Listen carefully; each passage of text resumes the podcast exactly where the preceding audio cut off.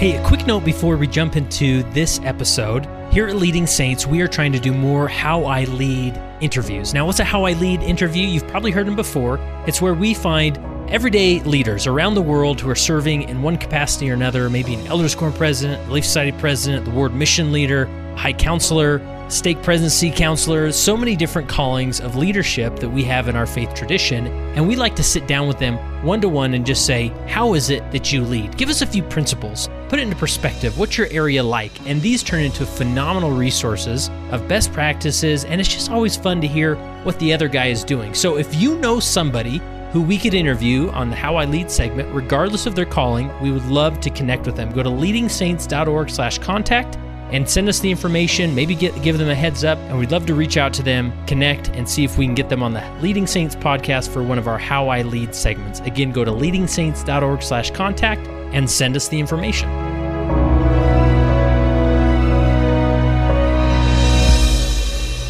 So my name is Bea Woodwell. I'm from Pleasanton, California, and Leading Saints have been instrumental for me as I served as a Relief Society president. And also, I'm definitely sharing this with my husband who's serving as a bishop now. And so, so grateful for this platform and for Kurt and all the people that make this possible for us to refer to, to sometimes I feel I receive even inspiration to do certain things as I listen and as I search and, and as I turn to my Heavenly Father and pray.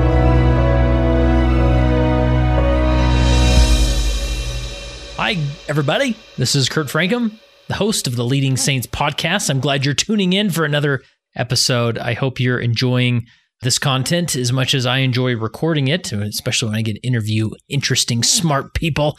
Now, if you're new to Leading Saints, I must insert this explanation here. So, if you're not new to Leading Saints, let's do this together. Leading Saints is a nonprofit organization dedicated to helping Latter day Saints be better prepared to lead. And we do that through content creation, where we share different opinions, perspectives, research, all in the context of being a Latter day Saint leader. And so it's a lot of fun. You can check us out by subscribing to this podcast, which all of you listening should have done that by now. Uh, you can go to leadingsaints.org, where we have thousands of articles from various authors sharing leadership thought. We have virtual summits that uh, we do a few times a year and uh, a newsletter that goes out every week. You can subscribe to that and on and on. So we're glad you found us either way. And uh, be sure to thank the person who shared this with you and uh, be sure to pay it forward, right? Share it with some other people. So this episode, it's just me, folks, a solo episode. And I don't know if that scares you away or gets you excited, but what's happened here is, uh, like I mentioned, we have our weekly newsletter that goes out. And in that newsletter, I usually just share a quick perspective, a quick thought, a quick observation about leadership in the context of being a Latter day Saint. And uh, sometimes I write something and I disagree with myself a week later, or vice versa, right? And, and I just put my thoughts out there. I sit down, whatever's on top of my mind, I share it, and uh, it's become quite a popular portion of uh, what we produce here at Leading Saints. And uh, I get some great feedback, uh, you know, replies to those emails that gets me thinking on a deeper level. And many times I'll write one message that I think was a one and done message, and then I'll get several people to reply back and say, "Well, I see it this way or that way." And I think, ah, they're they're right, or it makes me think on a deeper level about things. And uh, sometimes that ends up to several weeks on that newsletter around a certain topic, and it blesses my life. I hope it blesses those that that read it as well. And one of those topics that came to be that turned out to be a long thread, I think seven or eight uh, newsletters we're all dedicated to this topic of aspiring. Now, we've heard this a lot, right? You're not supposed to aspire to a calling and I mean it's been in our religious tradition for for decades, right? But what does that really mean? So I wanted to take all of those replies, the feedback, my thoughts, put them all together in one episode and let's just sit with this concept with aspiring and see if we truly understand it. And I'm going to share some opinions here that are obviously mine and you can take it or leave it, right? Like you can disagree with me. In fact, I would love it if you disagree with me. You can send me an email at leadingsaints.org slash contact and say, Kurt, you're so wrong. And let me tell you why. And that's great. my our hope here at Leading Saints is we never claim to be the end all or the all knowing resource when it comes to leadership, but we just mainly create a a platform, an arena where we can come and discuss these ideas and disagree and and share different uh, research and perspectives, and and out of that we get a deeper understanding and deeper knowledge of these concepts. So let me go way back to where this idea of of focusing on this concept of aspiring came from for the newsletter. You see, I was interviewing Gary Miller. If you haven't listened to the episode with Gary Miller, I implore you to uh, go back and listen to this episode. It's uh, we'll link to it in the show notes so that's easy to find. But uh, Gary Miller is a former Baptist preacher who joined the church. I mean, talk about an intriguing narrative right there. And he tells about his conversion story, which is uh, inspiring and, and interesting. And you can listen to it in that episode. But I was excited to interview Gary because I was thinking, wow, this is interesting. You know, here we have a guy who at some point in his life felt inspired, felt called to start a ministry, right? To start preaching and start a church as a Baptist preacher and nobody called him. There's no stake president equivalent in that church per se that calls calls him up and says, "Gary, we'd like you to start a church and start preaching." No, this like came from God. It came from his soul, and he stepped forward and did that. And now, several years after he started that church, he joins the Church of Jesus Christ of Latter Day Saints. I think, wow, this is such an interesting dynamic. Where before he was in a place where he could sort of raise his hand and say, you know, let's do this. I'm going to start a church and I'm going to make a difference. And now he's in a in a church where the cultural norm is no, you don't just do that. You can't just say, I want to be the bishop, right?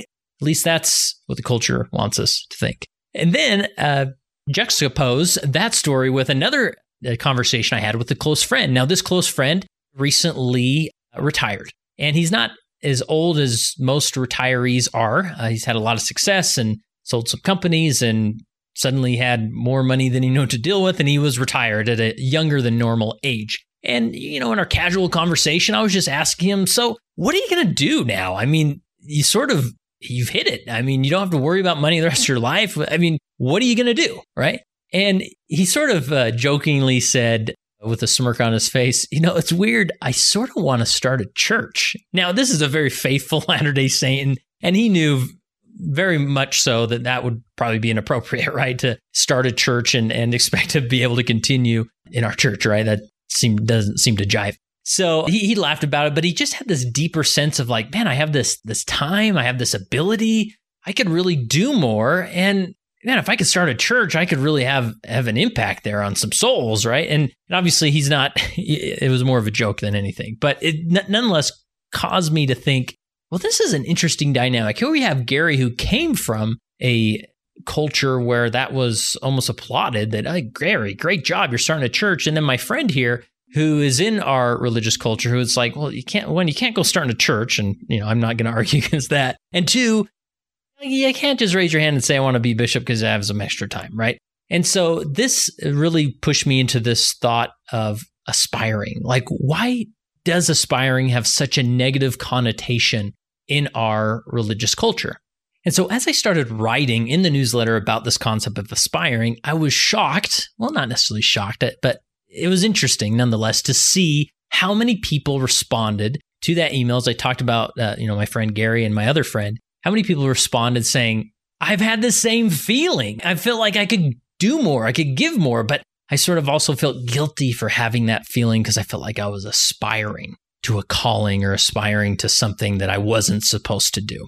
So let's jump into this and really break this down. Is it okay for someone to desire a calling to lead? Or, in other words, is it okay for someone to aspire? And the, like I mentioned, there there's a negative connotation with this with this concept of aspiring, and it really comes from decades of of this thought being perpetuated, and it comes from some various quotes from general authorities and apostles and prophets who've sort of uh, uh, wanted us to be, wanted to be clear that it is not appropriate to aspire. Let me just read through some of them. 1985, Elder Ballard. No young man should aspire to a calling. From the Learning and Serving in the Church Manual, members should not aspire to a particular calling. Elder Packer, 1999. But one does not exactly volunteer or aspire to be bishop. Elder Uchtdorf, 2008. I guess he was president of Uchtdorf at the time. May we cease to aspire and cease to retire. Elder Packer, 1997. It is not in the proper spirit of us to decide where we will serve or where we will not. Elder Packer, 1996. I learned years ago that we do not choose where we serve, just answer the call. So we have, and there's some scriptures out there as well that, that lean towards this, this idea that, you know, it's not our place to aspire or try to, you know, volunteer or step into a calling without being called of God. But on the other hand, there's some scriptures that sort of push us the other way that we are encouraged to aspire to do a good work. Like in Doctrine and Covenants 11, you need not suppose that you're called to preach until you are called. Uh, Doctrine and Covenants 4, if you desire to serve God, you're called to the work.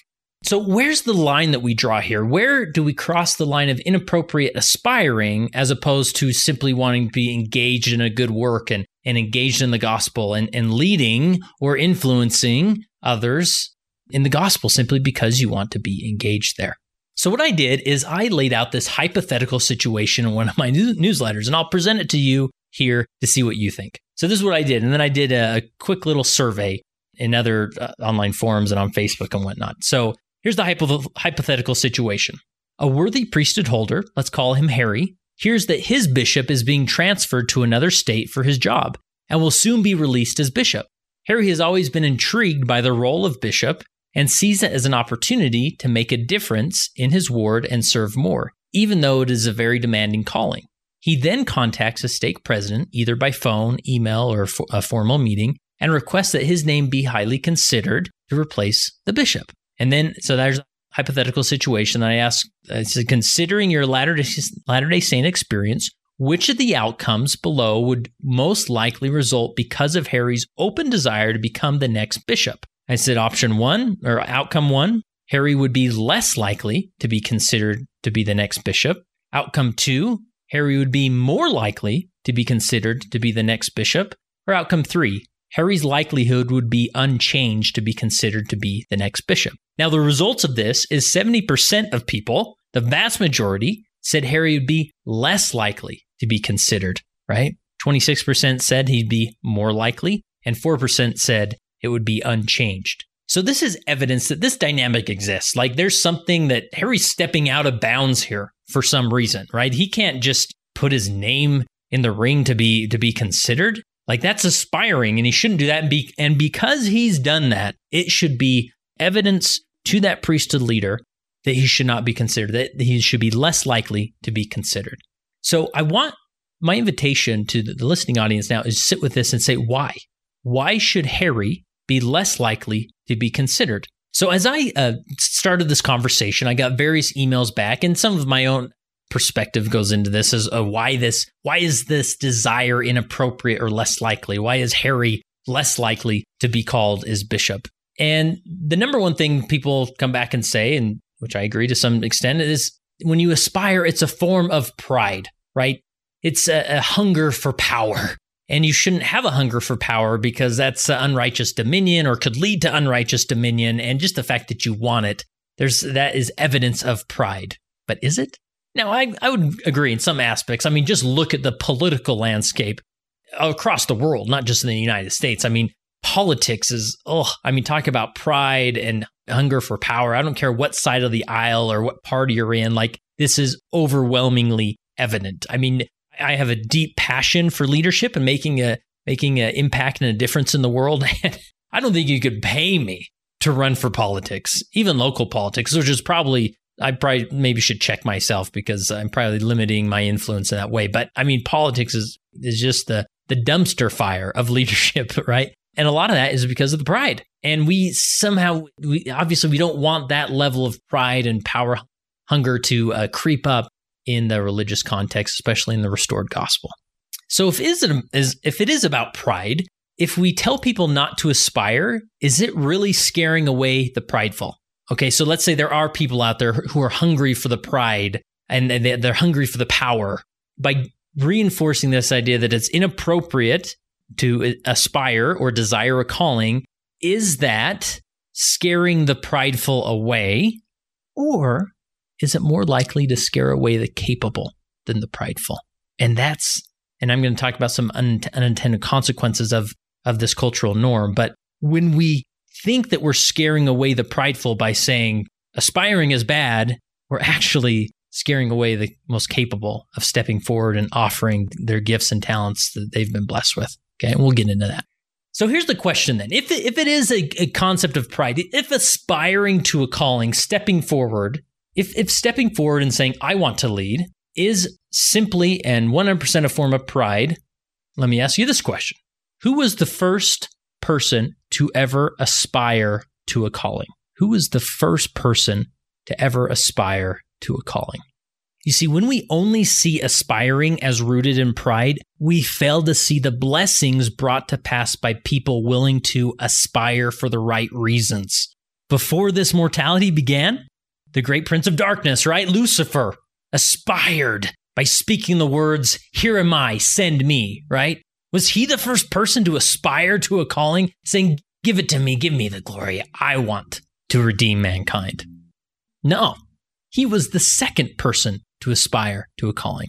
The first person was the Savior, Jesus Christ. The reason why Lucifer used the words, Here am I, here am I, send me, he did that because Christ used them first. He used the words because our true Savior used them first. It was the act of wrapping those words in pride, the hunger for glory, that made Lucifer's statement evil. But on the flip side, we are all eternally grateful that the great Jehovah was the first person to aspire. His aspirational statement, or here am I, send me, was not rooted in pride, but it was rooted in his eternal love for all of us. This is a true example of leadership that I hope we can find often in our religious communities. The individuals don't feel this negative connotation holding them back from saying, Here am I, I can make a difference. Let me do it. Give me a shot, right? So maybe aspiring isn't all about pride. Maybe there is a way to aspire to bless the kingdom of God and still give the glory to the Almighty God.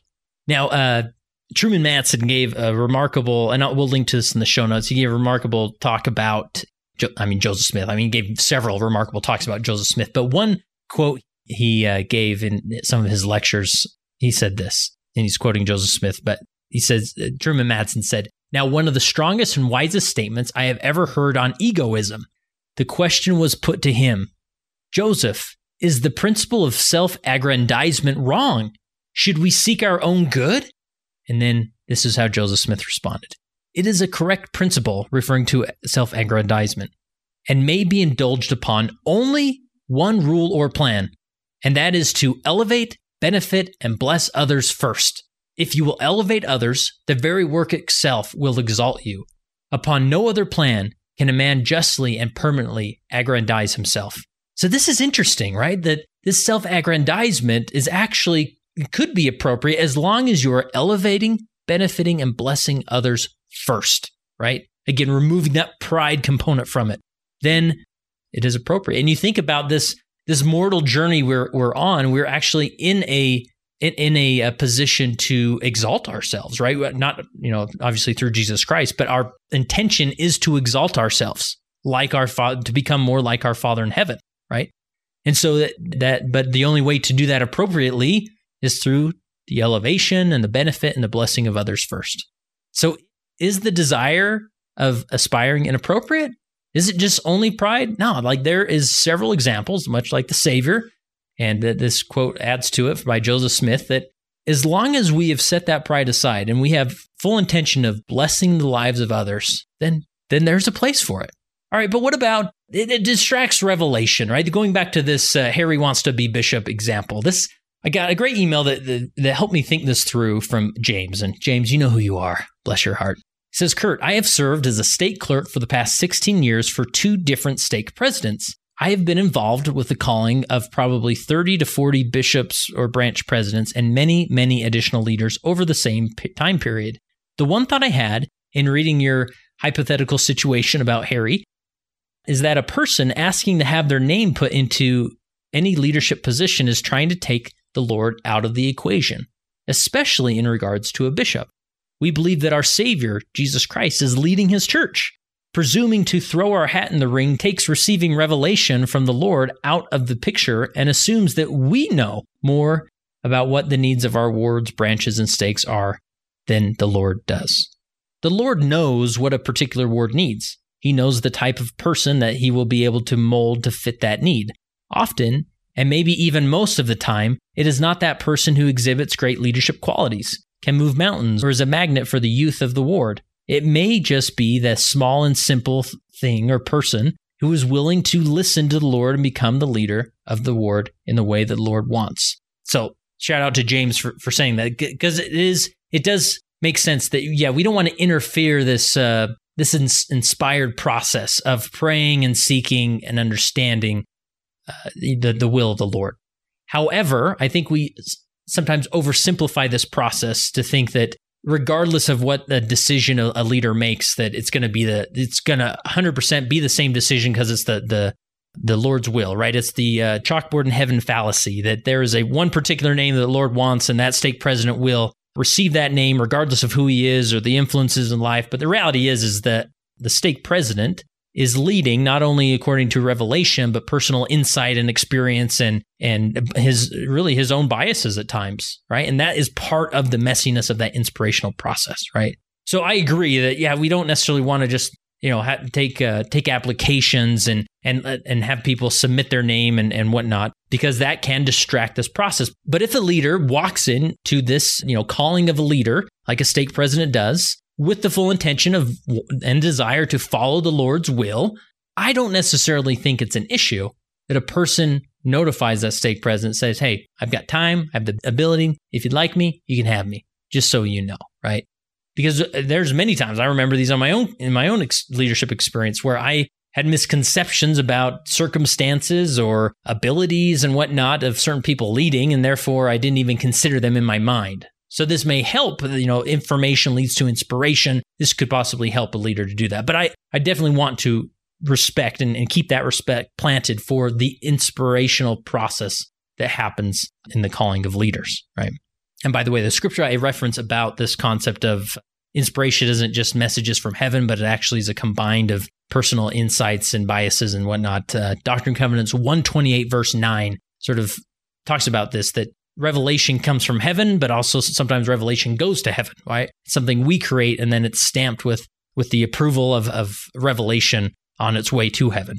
But just looking at this dynamic of like putting your hat in the ring, like this actually happens all the time, just with other callings, right? For example, a full time missionary. You obviously, we, we want all young men and women to some extent to aspire to that role, right? I want to, I hope they call me on a mission, right? Like we've, from a young age, we've wanted them to aspire to that role and calling, right? Or to me, it would be much less of a, uh, of a cultural taboo for someone to meet with the bishop or maybe the bishop stopping by for a visit and them just saying, you know, what, bishop, I really enjoy working with the youth. If there's ever an opportunity for you know, if you're ever looking for someone to serve with the youth, uh, maybe consider my name, pray about my name, right? Again, it's not that person is saying you better call me or not, but that is, or a gospel doctrine teacher. Hey, I love to teach. If uh, you need someone to step in and, and be that, maybe consider my name, right? I don't think that would be as taboo as somebody saying, well, I'd like to be bishop. So why is it taboo? Because of the bishop. Why is it some callings fall into this cultural norm that aspiring is wrong, but others it does not? Okay, so reviewing some of these common this common feedback of why is aspiring inappropriate. Some say it's it's a form of pride, and hopefully I've talked this through that maybe it's not always about pride, and there's some there's some wiggle room there, and it's distracting. The second one is maybe it's distracting the revelation. It, it interferes with the call of God process, which could be the case, right? The third one is there is something wrong with you if you want to lead. Why would anybody want to lead, right? There's, that's sort of a cultural norm that, like, why would you ever want to be bishop? And believe me, as someone who's served as a bishop, I understand it's a heavy calling. There's a lot of responsibilities. It's stressful. You lose sleep, and on and on. So why why would anybody even want that calling or want a leadership calling? It's just going to add more to their plate. Well, according to, in 1 Timothy 3 1, that says, If a man desire the office of bishop, he desireth a good work, right? Like there, there, that is a phenomenal work. And I'll talk a little bit more about this that it is a remarkable work. Like yeah, my time as a bishop was taxing and grueling and difficult, and man, life sure became more simple once I was released, but it was phenomenal. Like, I literally sat across the desk watching the Savior transform people's lives. Like, it was remarkable. That's just one of many of the miracles I witnessed on a constant basis, right? But here's this. Uh, let me let me take it in a different direction with this of, of why would anybody want to lead? Well, there's this uh, some, there's this organizational dissonance that's uh, crept up in our culture. the The purpose of the church of the restored gospel is remarkable.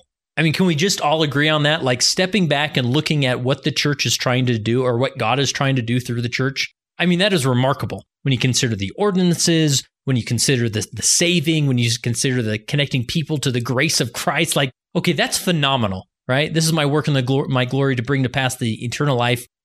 This is my work and my glory to bring to pass the immortality and eternal life of man. Like, okay, you win the eternal reward for best mission statement. Okay, it is phenomenal.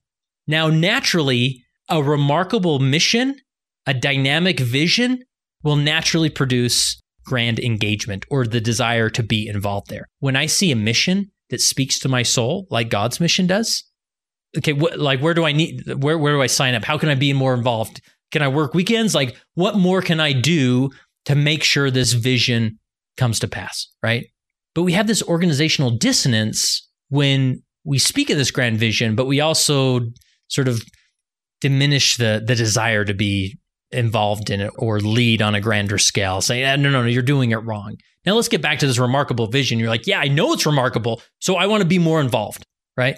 And it's tough when we are, you know, we're the early teenage years of our life sort of is crescendoing towards a mission. I don't know if that's the right use of that word, but you know, there's this pinnacle moment of serving a mission and we get to serve a mission and it's like two years of like dedicated focus purpose on this great mission. And then you get home and like okay now don't don't act like you really want to be a part of this. Just uh, show up on sundays and accept a call as it comes but don't act like you actually want it right? See there's a dissonance there. Because the mission is so grand then the engagement or the desire to be part of it is going to be grand as well. So we we may naturally think well there's something wrong if a person wants to lead. And like no there's not because this is a grand vision. This is a ground a grand mission to be a part of. Now, in this discussion, and this came up through various emails I received, this common response of, you know, listen, hey, leadership callings aren't not aren't just for leaders only. Just lift where you stand, magnify your calling. If your friend who's now retired from work has more time, maybe he should go on a, a mission. Maybe he should serve in the temple, right? And I completely agree with that. And that's uh, probably mentioned this a little, but that's maybe a whole different podcast of that could be highlighted on and listen, like we need to find influence wherever we stand, regardless of what calling we we have. We need to find it, and that's one thing. If there's one thing I learned from my time serving as a bishop, it is, huh, like I I had a lot of influence, but I actually can have the same level of influence even with no calling as I had with a calling as a bishop. But there's a reason why we can't just take that answer and be happy with it, right? Like, hey, just magnify your calling and stop the fuss about wanting to be more involved or that desire to be more involved is coming from the devil, right? So stop doing that. It's actually not. So I wholeheartedly embrace that concept that yes, we can magnify our calling and we should, regardless of where we are, and we can even have the same influence. However, we also need to recognize that formal leadership roles it sure does it simplify the process of discipleship. When I was a bishop, it was much easier for me to fall out of bed and have a list of things I can do to feel like a disciple and to find sanctifying experiences, right? When I'm meeting with people on a constant basis about their life problems and seeking revelation and drawn towards my scriptures. And I mean, a lot of things become easier. Scripture study becomes easier. Service, getting out and doing visits, all these things become easier. And I think we need to recognize that.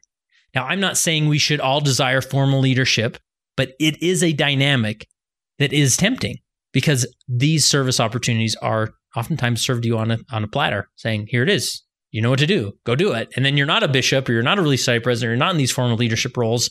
And it's much harder to figure out what it is you can do. It takes a lot more work. You should still do it, and not, it's no excuse. But we need to recognize that though you can magnify your calling elsewhere, it does become a lot easier when you're in a formal leadership role. Okay, so there are three common responses of why aspiring to a calling is inappropriate. Now, whether I agree with him or disagree with him, hopefully it's been thought provoking. And this is no attempt to, I'm not trying to like disagree with prophets or apostles, or I'm just having the discussion, right? And again, I could be completely wrong, right? So don't get taken out from this discussion because you misinterpret my intent. This is a, a wrestle worth having and questions worth sitting with And regardless, even if you come to completely opposite conclusions as I do. Now, in our effort of sort of uh, placing this aspiring into it and the, the column of negative connotations, like let's just avoid that. Let's not do that. In our attempt to do that as a culture, there's actually several unintended consequences that I like to go through now. Number one is the leadership dynamic and the way it's approached now can naturally create pedestals. Now, we are taught, obviously, that we should be very careful in seeking glory for ourselves. But I also believe that means we should be very careful in giving glory to others, putting them on a pedestal, making them feel there's something special about you that outranks us or puts you on a different level. We have to be very careful on that because it's still a transaction of glory. Even though we're not seeking it for ourselves, we're sort of doing the other thing when we give it to others. And as we give glory to others, putting them on pedestals, saying there's something special about this person that put them here, we actually create a negative impact in our culture because it creates a chosen one dynamic, right? Now, a chosen one, sure, many are called, but few are chosen type of thing, right? There are people who are chosen for these roles, but that doesn't mean that they're chosen because they're special. And the adversary can use that, can leverage that, that, oh, this person is somehow been ranked to this pedestal and he's special. There's something, there's a deficit there between you and him. You must be broken, right? Now, with good intentions, we perpetuate pedestals on many levels. And again, these, I, am approaching some sacred cows here, folks. So just be patient with me and you know you have the full right to disagree with me. But examples of this is using many titles like bishop, president, elder, even long past the time of their release, right? And it's interesting now that I've moved from the ward or the stake where I was a bishop, I never get called bishop. However, if I were to stay in that stake, I probably would have been continued to call bishop. And yes, we know once a bishop, always a bishop, but does that mean we constantly call him that, right? So that's just an example of whether it's good or bad, whether it should be there or not. That's just an example. Also, we recognize the presence of leaders at the beginning of meetings. Now, this is something that comes from the handbook. I'm not saying that we should do away with it or that you're wrong for doing it but it does unintentionally perpetuate pedestals. We give some physical offices. Again, I think every bishop should have an office, but just this prestige of having an office that that naturally creates a pedestal. We alter entire meeting agendas to hear them speak when they are called, right? These I call calling testimonies when a new bishopric is put in or stake presidency or relief society presidency, and we sort of clear the meeting schedule and say we will now hear these testimonies from people who've just been called. Again, whether it's right or wrong, good or bad, I'm not saying get rid of it, but it does perpetuate pedestals. We introduce speakers by listing past leadership callings that they have held, right? As if this is an accomplishment or a degree, whether we keep it or not, whatever, but it does perpetuate pedestals. Now, I want to highlight and recognize that these pedestals that unintentionally, whether they're intentional or not, they're created, it is more um, it can be more difficult for certain demographics uh, compared to others. So let me read to you, and this I'm referring to like sisters who maybe don't have as many opportunities to be in leadership roles, or individuals who are outside the same 10 people dynamic, the people who aren't typically called or, or typically considered. It can it can feel a, the sting can be more intense for those individuals because they they kind of feel like they've been classified into a certain group that's maybe not as chosen as others. So let me read this uh, email from a sister about this about this uh, dynamic from the perspective of a sister. I've been enjoying this series on influence and especially conversation you had with Gary Miller on the podcast. I have had similar thoughts, feelings, and struggles about aspiring as someone who loves an opportunity to speak, teach, and lead any chance I get. I'm also a woman which interestingly adds another dynamic to my leadership struggle in the church because I will never be called to be a bishop, stake president, or otherwise, though I would love the opportunity under different circumstances. I'm also a mother, which means the majority of my influence is spent with little people who don't appreciate it, and I have very little time to create influence or develop my skills for influence elsewhere. Maybe you can begin to see how this struggle multiplies in womanhood. Additionally, I've applied to the Seminary and Institute program because I am a qualified public school teacher, thinking that I could have the desired influence with students. But alas, because that opportunity is given via inspiration, much like a calling, that didn't work out either. I remember listening to a conference talk not many years ago where the speaker invited us to be ambitious for Christ. I nearly fell out of my chair. That's it. That's exactly how I would describe my feeling. I just want to be ambitious for Christ. But honestly, that's not very easy when they stick you in nursery. I never say no to a calling, and I try to magnify each one, but I'm just trying not to sugarcoat this, okay? I didn't start out writing this email to tell you all this, nor did I begin writing with strong emotion, but it's frankly difficult not to feel some bitterness and discouragement. It's easy to choose to disengage so that the painful feeling will go away. Having said all that, I felt encouraged this morning by section 4 of Doctrine and Covenants, where the Lord Himself reminded me that if I have desire to serve God, then I am called to the work, and that faith, hope, charity, and love, with an eye single to the glory of God, qualify me for the work. And then simply ask and ye shall receive, knock and it shall be opened unto you. If the field is white, already to harvest, there ought to be room enough for all of us in it. So then for me, the answer is clear. Don't allow the adversary to tell me that my influence doesn't matter. Instead, ask God, and He'll show me where to go to work. So I want to highlight that I recognize and I don't understand the unique dynamic that comes to to women in the church or to those who've gone through official church restriction, right? That after a certain point you're not necessarily considered that or individuals who've shared their their same-sex attraction and though they have never acted on it or done anything out of the ordinary sometimes we put them in a different category and I hope that we can get away from that. And I'm sure there's several other demographics and things I'm not mentioning here, but I want to highlight highlight the fact that this this hits harder to for some people compared to others. So the one unintended consequence of this dynamic of aspiring is it unintentionally creates pedestals. The second one, it leads to individuals seeking personal validation. Let me read an email I got from David. He said, I, th- I thought I was the only person in the world to feel this way. And he's referring to feeling as a desire to lead or a desire for calling in leadership. From time to time, I feel this way and then feel guilty for thinking of desiring this calling and then briefly feel mildly disappointed when instead of being called as the bishop, I get called as the counselor in the bishopric. I've just been called as a counselor in the bishopric for the fourth time, and I'm only in my 50s. I've also been in a stake presidency, member of the High Council, and held just about every male calling except as bishop. Sometimes, deep down, I wish I'd have the opportunity to lead and sometimes wonder why that one calling has never been extended. I'm general counsel for a large organization and certainly believe I've got the temporal qualities for such a leadership position. Sometimes, however, I worry that I'm not accepted spiritually by Heavenly Father for such a calling.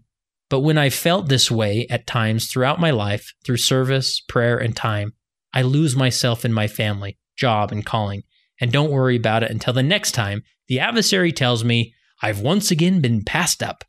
Bottom line, as a counselor, I'm happy to take care of the more temporal aspects of ward leadership, allowing the bishop to be the spiritual leader. It's just that I've been blessed with many wonderful life and spiritual experiences that I think I could draw from to help people if I was tasked to help shepherd them to Christ. Plus, I've had bishops tell me that they never felt as close to the Savior as they did while serving as a bishop. Yes, I would second get second that. I don't long for glory of people. I get that a little bit through my job. I just want that experience with the Savior. I've never told anyone this, not even my best friend or wife. Man, that last line, that's the end of the email. That last line hit me. I haven't told anyone this. I haven't shared this desire with anyone. Can you see sometimes the shame that comes up in that, right? Here's a good man who has pure intentions. I didn't feel any pride or this desire for power. He's like, man, I just have all these skills and talents. I just wonder what I could do with them in that context. And again, he he highlighted there that he's still engaging outside of that calling and he's not waiting around for that calling to to be extended to him in order for him to to leverage those talents. But if it is this great calling, if it is so close to the Savior, nobody should feel bad desiring it. So again, the unintended consequences of this of putting aspiring in a negative uh, light is we accidentally seek personal validation through these callings, right? The reality is we all wonder. I love John Eldredge's writing about this. Every man is born with a question, and you can group women into this. If do I have what it takes? If the responsibility was set before me, could I measure up? Am I that person? Right?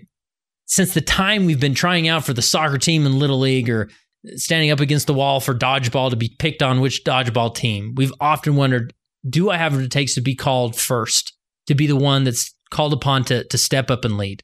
Would I have what it takes? And we often seek, when maybe those callings do, we think, oh, well, there. You see, of, of course I have what it takes because God called me, right? When in reality, the only person who can personally validate us is God, not our calling. And He doesn't validate us through our calling. He loves each of us individually. But again, naturally, when we when we have this dynamic of aspiring or callings and things, it perpetuates this this personal validation. It feels validating. The third unintended consequence is we unintentionally disenfranchise the most capable. And I feel like my friend, as I was uh, sending these newsletters out, I had a friend contact me, and I think he put it in, in great words. So I'll read those words here. This is a pervasive phenomenon in the church that limits its power at the local level. It causes those who have initiative and who are currently in leadership positions to feel disempowered it causes those who have initiative and who are not currently in leadership positions to feel disenfranchised. And it causes bishops to feel isolated. What is this pervasive phenomenon? It's a culture of fear. Fear is the primary reason that members who have initiative don't rise to their potential. Fear is the primary reason bishops and other leaders don't empower the members who have initiative. True, many members lack initiative, but so many others have it yet so many of them are underperforming. Why do those who have initiative hold back? They're afraid they'll overstep their bounds. So they comply with bounds set by culture, not set by doctrine or policy. Meanwhile, bishops reinforce those artificial boundaries because they're also scared. They fear the people will either fail to meet their expectations or will overreach. And in either case, the bishops don't want to have to clean up the mess. A culture of fear then is spoiling the potential of the local church. And the most important thing any of us in the local church can do to further this mission and reach is to learn to transcend or transform the culture of fear, to liberate and empower the members who have initiative. Close quote. So we accidentally disenfranchise those that are most capable, those with skills that we not, might not be aware of, right? The person hiding there, I don't know why my mind went here, but the person who plays the piano, but doesn't necessarily let people know that they play the piano because then they'll be called to certain callings, right? But we do the same thing. Someone may have exceptional experience or talent and they're afraid to step out in other contexts outside of leadership roles because they don't want to come across as if they're aspiring to a certain role. So they step back, they shrink. And the fourth unintended consequence of this dynamic of aspiring, of putting aspiring in a negative light, is we accidentally diminish our God given desire for purpose and influence. The reality is, the emails I got from people saying, I felt this way my whole life, I've desired that position and I felt bad about it. It's not that they're inherently prideful or evil, but they simply want influence. They want to make an impact. I love one of my favorite scriptures, Ephesians 2:10, for we are his workmanship, created in Christ Jesus unto good works, which God hath before ordained that we should walk in them. So why do many of us have this natural desire to want to lead, to make a difference, to, to lead the Calvary into the greatest battles? It's because we are God's workmanship. He makes the best of the best. We are his offspring. God is remarkable, so therefore we are naturally remarkable we naturally want to lead because God leads. So we should never feel bad for this feeling of wanting to step forward and lead because you're a child of God. You were made for that purpose. And as it says in Ephesians, that we were ordained for that and we should walk into that purpose, right? The reality is, man, just a few weeks ago, I was having a conversation with somebody, and this person said, you know, it's been about 15 or 20 years where I've even been in a ward council. I haven't even had a seat at the table, right? And again, it's not that they want this the prestige or the pride or the the power of the calling, but they want to seat at the table to make a difference in the remarkable work that we're all engaged in. And when we don't have those roles, we don't get a seat at the table. We don't get to share our opinion. And so naturally, we desire those roles so that our opinion could count, our perspective could be included. Okay, true. It may be inappropriate to seek out or ask for a specific calling of influence, but it is even more inappropriate to shrink away from influence, to pretend that we don't want it. We can reconcile the fact that we desire influence, and in fact, that is a righteous desire. We can reconcile that without feeling like we are less than or prideful or there's something wrong with us. These are natural desires. Influence is in our nature. We all aspire because we all desire influence. We all desire influence because we all desire purpose. We need something that gets us out of bed in the morning. We need something that helps us sleep at night. You may avoid influence in your local ward because of the cultural taboo of aspiring, but you are aspiring to influence somewhere in your life, whether it's work, family, or community. You're aspiring. And that's okay because it's in your nature. You are God's workmanship. You are meant to make a difference. And that includes aspiring so you can make a difference.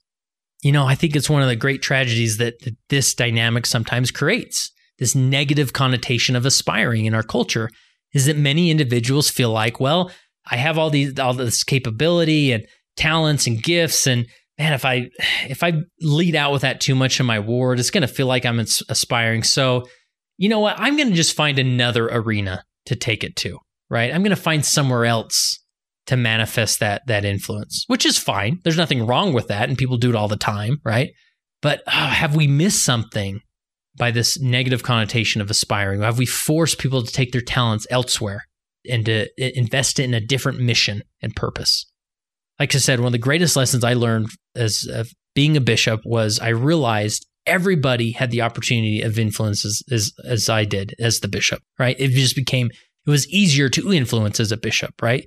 So naturally, we all desire things that are easier when it comes to influence. And as I step into, I'm in a new ward now.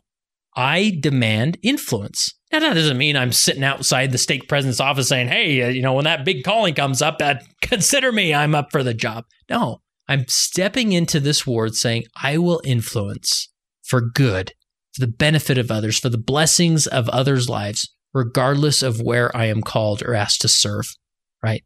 And that requires me. I can't just suddenly step in and act like the bishop and say, hey, just so you know, Brother Francom over here is taking appointments if someone needs personal counseling, right? No, that would be out of my, that would be inappropriate, right? You have to recognize the boundaries. You have to recognize the vision that the formal leaders have set, but within the parameters of that vision and purpose, you can have remarkable influence. And there's nothing wrong with desiring influence.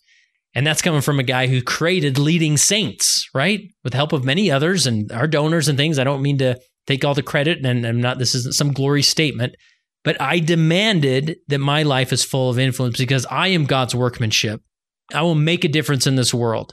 And that's just led me through much prayer and direction from God to uh, this stage we call leading saints. It's influence nonetheless. And there's nothing wrong with desiring it. It can get out of out of whack, right? The pride can creep in. Let's recognize that.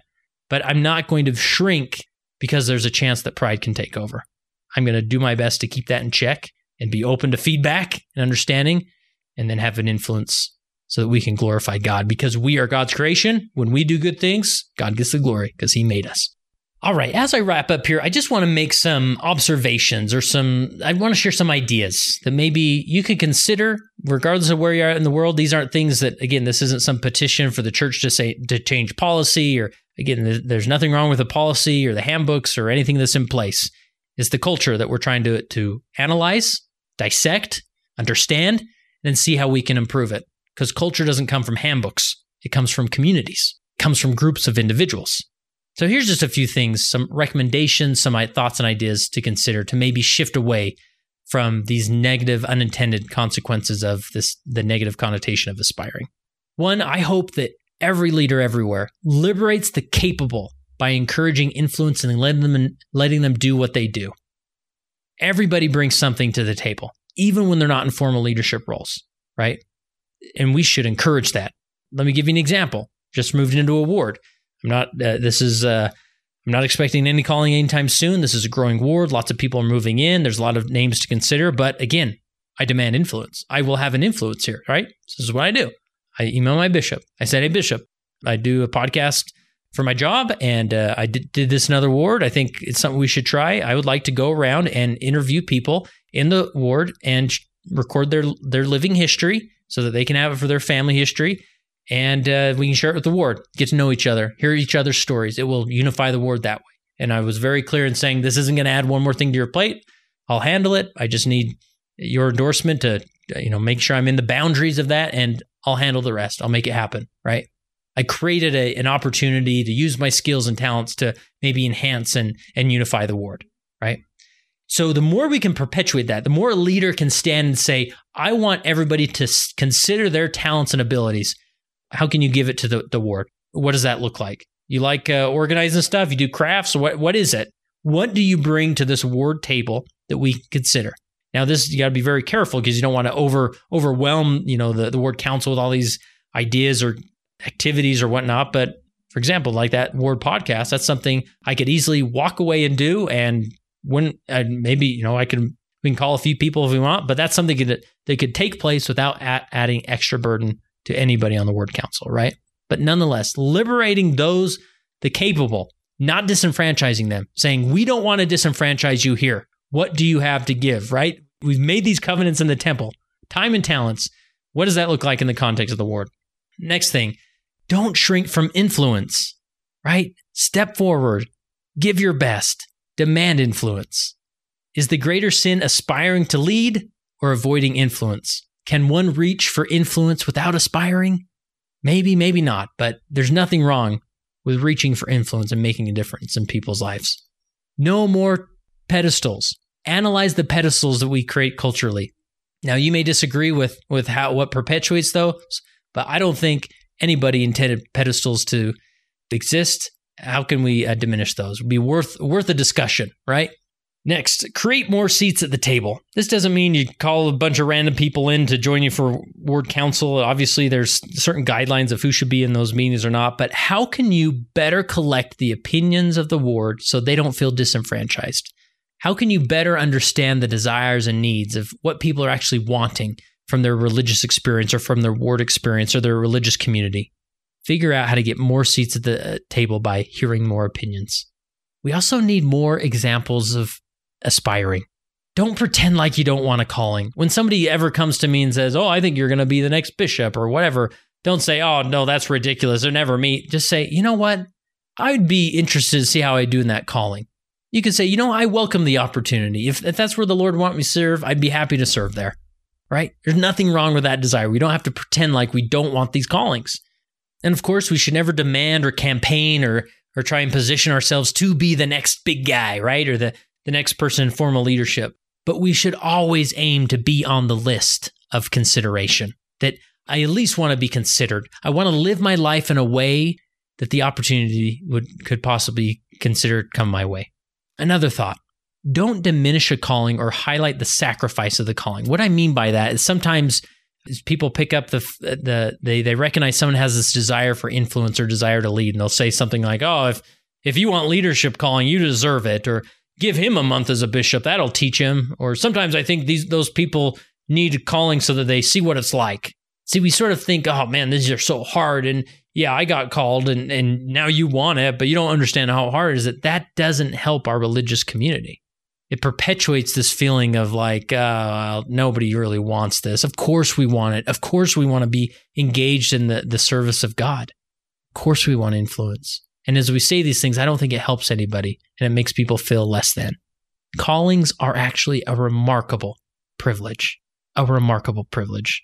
And I don't know if I'll ever be called as bishop again, but man, I'd love another go at it. You know, serving as a, as a young bishop, I made a whole lot of mistakes that I could probably be fixed. Now, if they don't call me, that's all right. I can influence other ways. I'll find influence somewhere. But callings are a remarkable opportunity. Never diminish a calling or highlight the sacrifice of being too much of the calling. We know it's hard. We knew it was hard serving a, a mission for two years, but if I go back in time, I'd do it again, right? When we see the desire for influence as prideful, then it creates a vacuum for only the prideful to fill. Think about that. If we label every desire for influence as prideful, the prideful are the ones that end up having it, generally speaking. Because those who aren't prideful, they don't want to come across as prideful, so therefore they'll act like they don't desire influence, and it disenfranchises them again. And lastly, let's simply destigmatize this idea of aspiring to be wrong. Let's destigmatize it. Yes, it's it's wrong to be to desire or aspire to calling because you are prideful or you're desiring power. That would be wrong. But let's destigmatize this idea in general because many are feeling it.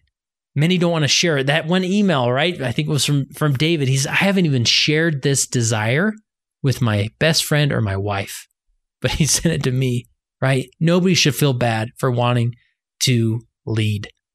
All right, I appreciate you entertaining my thoughts and perspectives. Again, I may be off my rocker, I may be out of line, but it is worth engaging with this conversation, with this thought, with this idea. Find a group of friends, next bishopric meeting, whatever. Like, talk about what is this aspiring the concept and, and is it bad? Like, is it always bad?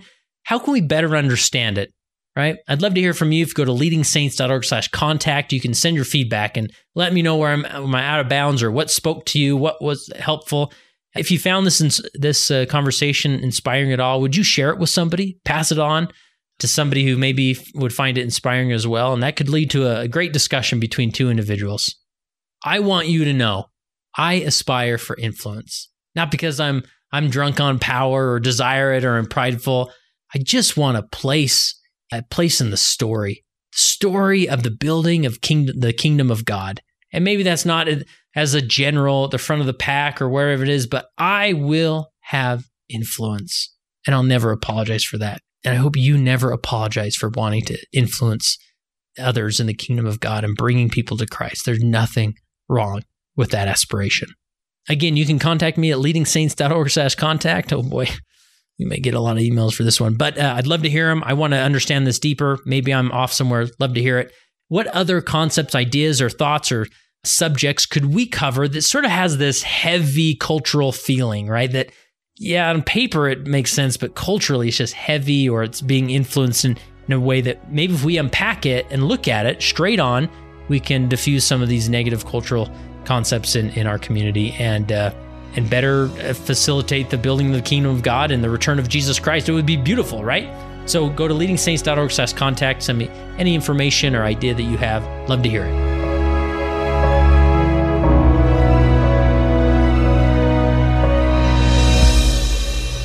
It came as a result of the position of leadership which was imposed upon us by the God of heaven who brought forth a restoration of the gospel of Jesus Christ.